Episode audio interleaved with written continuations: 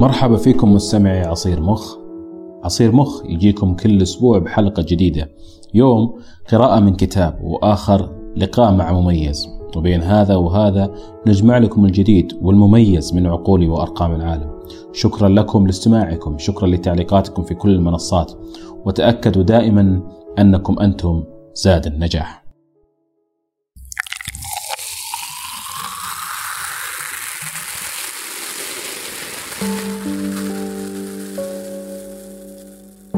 أكيد الشتاء ضرب بسنانه فينا كلنا وكل واحد يستمع لهالحلقة يكون حوله مظهر شتائي.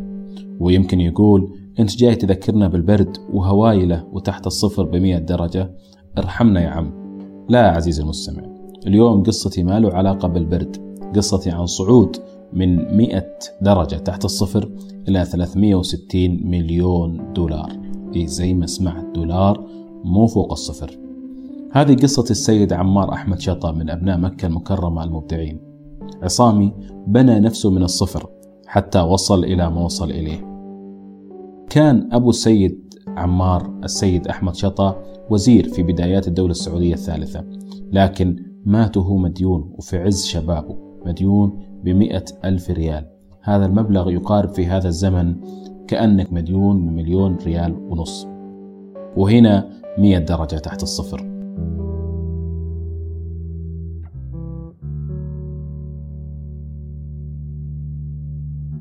توفى والد عمار وعمار عمره تسع سنوات وهو كان آخر العنقود والمدلع في البيت.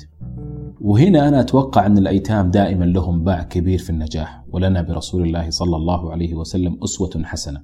كثير من العظماء كانوا أيتام. وصدق عبد الله الجمعة السائح الشهير اللي ألف كتاب اسمه أيتام غيروا مجرى التاريخ. وفي هذا يتوقع عمار شطة بنفسه أن اليتيم له طريقتين للمعيشة. أول طريقة أنه يندب حظه على ما مضى أو الطريقة الثانية أنه ينطلق بشكل سريع جدا للمستقبل وعمار اختار الثاني.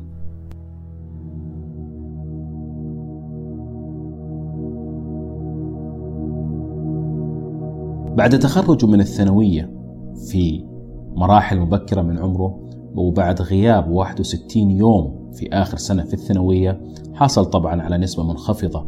هذه النسبة ما شفعت له في التسجيل في أي جامعة سعودية. فأكيد حط عينه أنه يروح خارج المملكة ليدرس في أحد الجامعات. وكانت هذه لحظة من اللحظات الفاصلة في حياة عمار. وكانت هذه الرغبة ضد رغبات محيطه وأقاربه. وهنا عنده تفصيل جميل يقول فيها عمار. لا يريد الآخرين أن يروك مختلفا عنهم. لأنك ببساطة ستثبت اختلافك عنهم بشكل مميز وعن الصورة التي رسموها لك في أذهانهم. وأزيد هنا فأقول قد يتعايش البعض مع فشلك لكنهم لن يسامحوك أبدا إن نجحت عنهم لأنك ستكون مميزا حينها. نرجع للسيد عمار شطة اللي راح الولايات المتحدة وعينه على شهادة جامعية في الهندسة الكهربائية وكان وقتها على كلام صديقه وزميله الطيار محمد بلو كان مجتهد جدا وزيادة عن اللزوم. كان عمار ما يستقبل أحد من الضيوف في منزله في أمريكا فضلا عن أنه كان يطلع لهم. مالكم بالطويلة.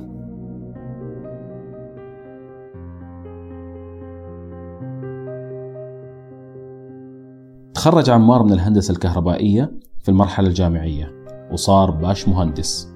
لكن في لحظة تحول شغفه إلى الاقتصاد التي أصبحت هي مسار حياته بعد ذلك.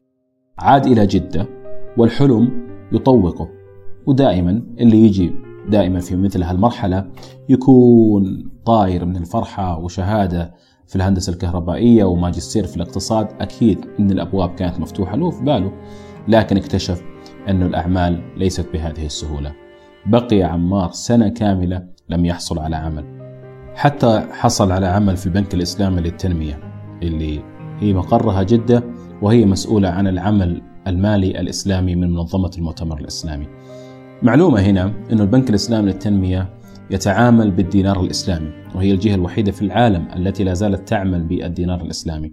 وهنا معلومة أنه إذا كان إنسان لديه ريال أو دولار ويريد أن يجعله في البنك فالبنك يقوم بتحويل هذه الأموال إلى دينار إسلامي. عمل عمار في البنك الإسلامي للتنمية مع طيب الذكر الدكتور أحمد محمد علي وهو الشهير والمعروف والذي كان أمين لرابطة العالم الإسلامي لكنه لم يستمر معهم طويلا لأنه رجل صريح ويحب الوضوح وهذه الصفة أصبحت ملازمة لعمار في كل مراحل حياته وقد تأتي عليه بالانتقاد أحيانا كثيرة من البنك تحول لمجموعة دلة البركة التي عمل فيها لفترة معقولة وأيضا ما استمر فيها لأنه رأى أنه في هذه المجموعة في تضارب حقيقي للمصالح عند إدارة أموال الغير وكان يشتغل في مجموعة التوفيق والبركة التي كانت مندرجة أو منضمة لدلة البركة.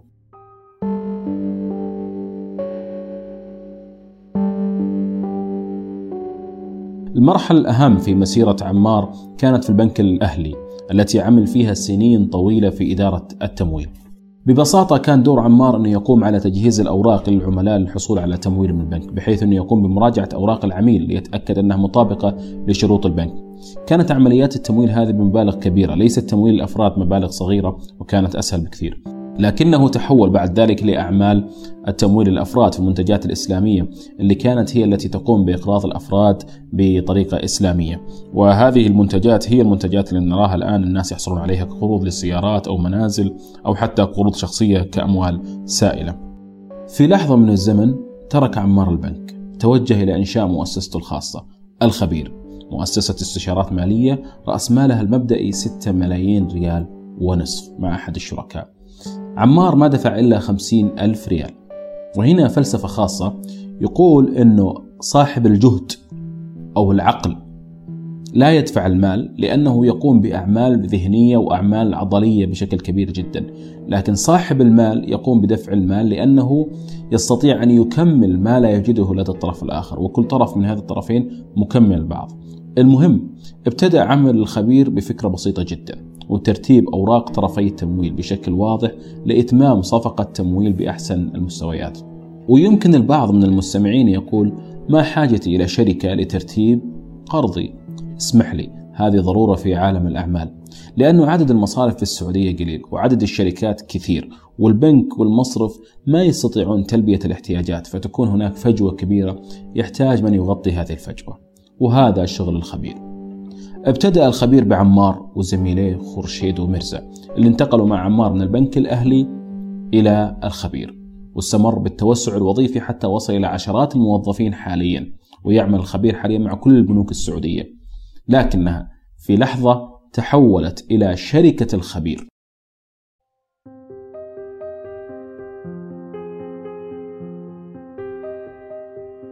شركة الخبير كانت قيمة استثماراته مليار ريال في أول تأسيس شركة الخبير ودخلوا معه ناس متميزين جدا مثل عبد الله بن حمدان، عبد الهادي شايف، وهيب بن زقر، ناس يعني من كبار رجال الأعمال من كبار العوائل التجارية في المملكة.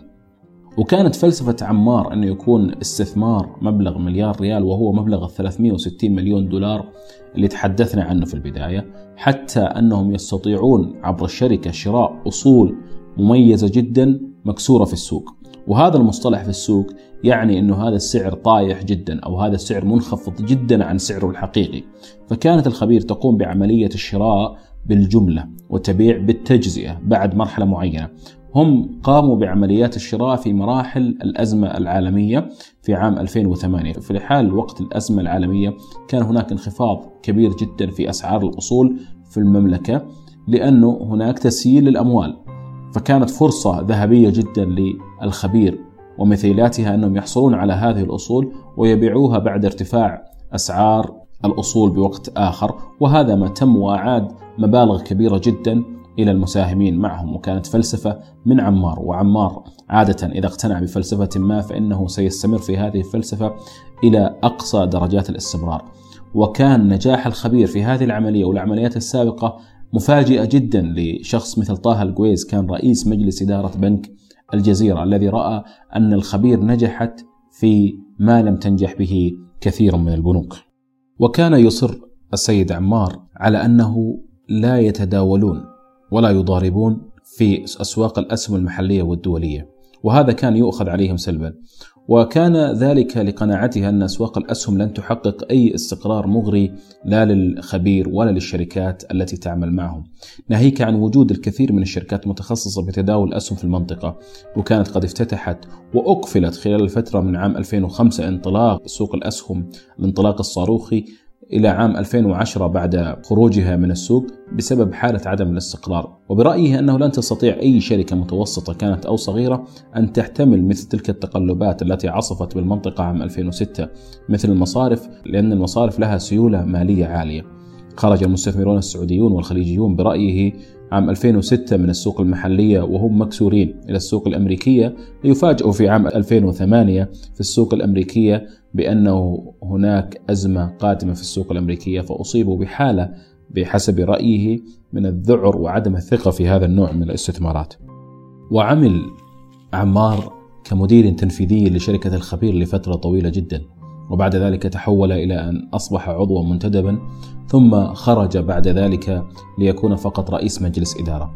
وفي هذا يقول لنفسه أنه كان قد خطط لترك منصبه في عام 2016 لكن ظروف العمل في ذاك الوقت كان غير مناسب وليس لديه رئيس تنفيذي ليضعه على هذا المنصب المهم وعلى الحفاظ على أموال واستثمارات الآخرين.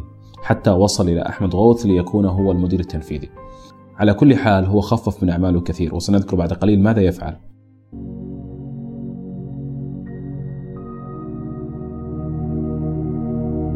يقول عن نفسه عندما وصلت إلى سن الثاني والأربعين كان يراودني الشعور بأنني تأخرت سنتين عما أريد أن أصل إليه لكن عندما أسترجع الأمر الآن وقد تجاوزت الخامسة والخمسين فأجده سنا مناسبا للتقاعد.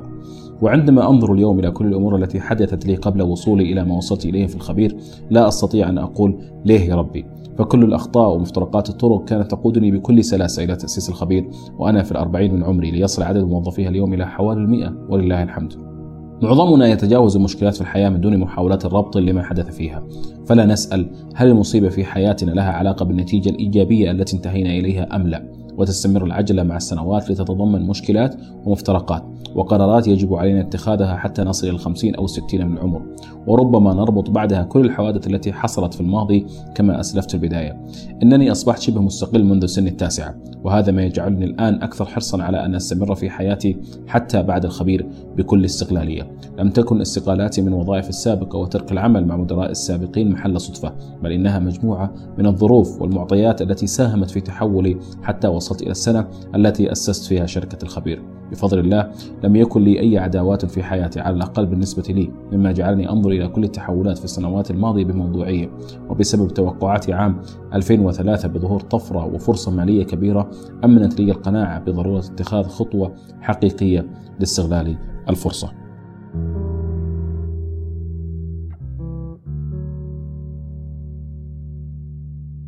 ولعمار آراء في الحياة عجيبة جدا.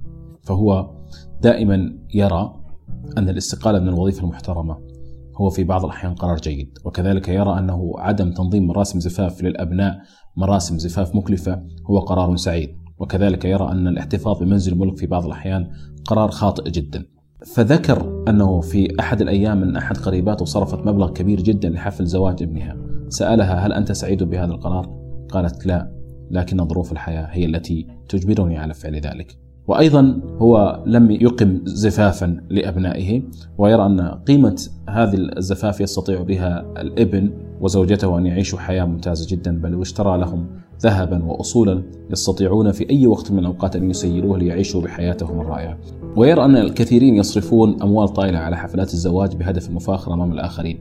فكيف لصديقة ابنتنا أن تقوم بحفلة صاخبة وكبيرة ولا يمكننا أن نكون مثلها؟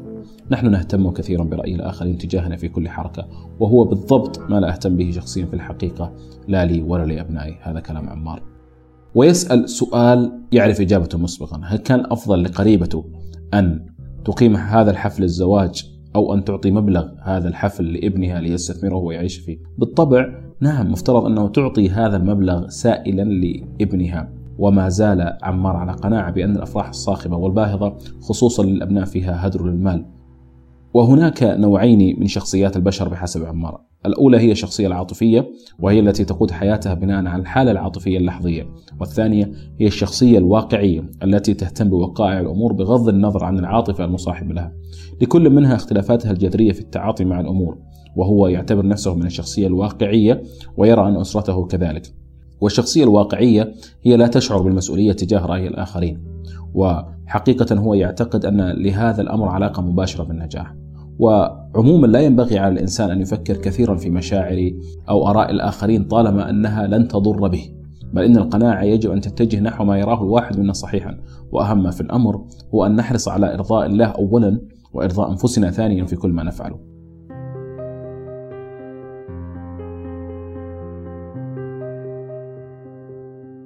وعن شخصية عمار الواقعية يقول المدير التنفيذي للخبير حاليا أحمد غوث أنه في دهاليز شخصية عمار توجد كثير من الأسرار التي لا يعرفها الكثير من المقربين عنها. لو كنت ندا لعمار في العمل ستخسر أو ستتعب كثيرا. وإن كنت أحد مرؤوسيه وهو في سن أصغر قليلا ستتعب أكثر وستترك العمل معه في أقرب فرصة. وإن كنت مديره فكل الويل لك لأنه سيتجاوزك مرات عديدة ويحصل على ما يريده من رئيسك أو بإرغامك بشكل غير مباشر. فآخر ما يتمنى أي رئيس عاقل هو أن يدير شخصا مثل عمار. حقيقة إدارته في غاية الصعوبة والتعامل مع شخصية قوية كل يوم أمر مرهق خصوصا إذا كانت شخصية تسمع نفسها مثل عمار. تحتاج طيلة الوقت إلى تذكر الأنظمة لكي تتعامل معها حتى وإن كنت رئيسا وإلا ستتفاجأ بصفعة تأتيك على شكل حجة قانونية أو نظامية تحرجك. والله الصعب هذا إنسان صراحة صعب تتعامل معه. يقول أحمد غوث أن التحدي الأكبر في التعامل معه هو جاهزية حجته دائما. لا أنكر أنني كنت أتضايق كثيرا بسبب حرصه على السير بحسب اللوائح والأنظمة والإجراءات في تفاصيل كثيرة وغريبة بالنسبة لي لكن بشكل عام أن تلتزم بشكل مبالغ فيه مع الأنظمة والقوانين وتسير الأمور على مسارها الصحيح أفضل مئة مرة من أن تجد لنفسك مخارج أخرى.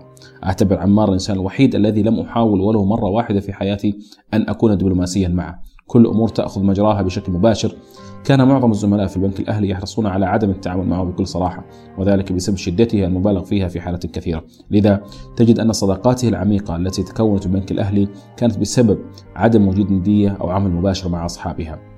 في رأيي شخصيته الواقعية والجدية صعبت عليه مهمة الخوض في مهام رسمية خارج إطار الخبير فلن تجده اليوم رغم معرفته وخبرته الواسعة يشغل منصب عضو مجلس إدارة في أي من الشركات الكبيرة الأخرى. كان أيضا شديد الجدية والصراحة وصاحب الشخصية التي لا تقبل الجدالات البيزنطية دائما ما ينتهي أمره بالاستقالة من هذه المناصب. صراحة شخصية صعبة جدا. يعني شخصية مركزية لكن هذه الشخصية هي التي بنت هذا الأسطول. هي الشخصية التي استطاعت البناء من 100 درجة تحت الصفر إلى أن يقيم شركة كبيرة جدا. عمار الآن انتقل مثل ما تحدثنا سابقا إلى التقاعد وهو من المفترض أن يتقاعد في هذه السنة حسب رغبته وحسب ذكره في كتابه التي أوردنا منها كثير من هذه المقتطفات كتاب عمار شطب الآن هو يقضي وقته بين صكة البلوط ومشاهدة الأفلام وصيد الأسماك في البحر. لكن بالنسبة لي قصته كانت ملهمة جدا. استودعكم الله وعصير مخ سعيد. thank you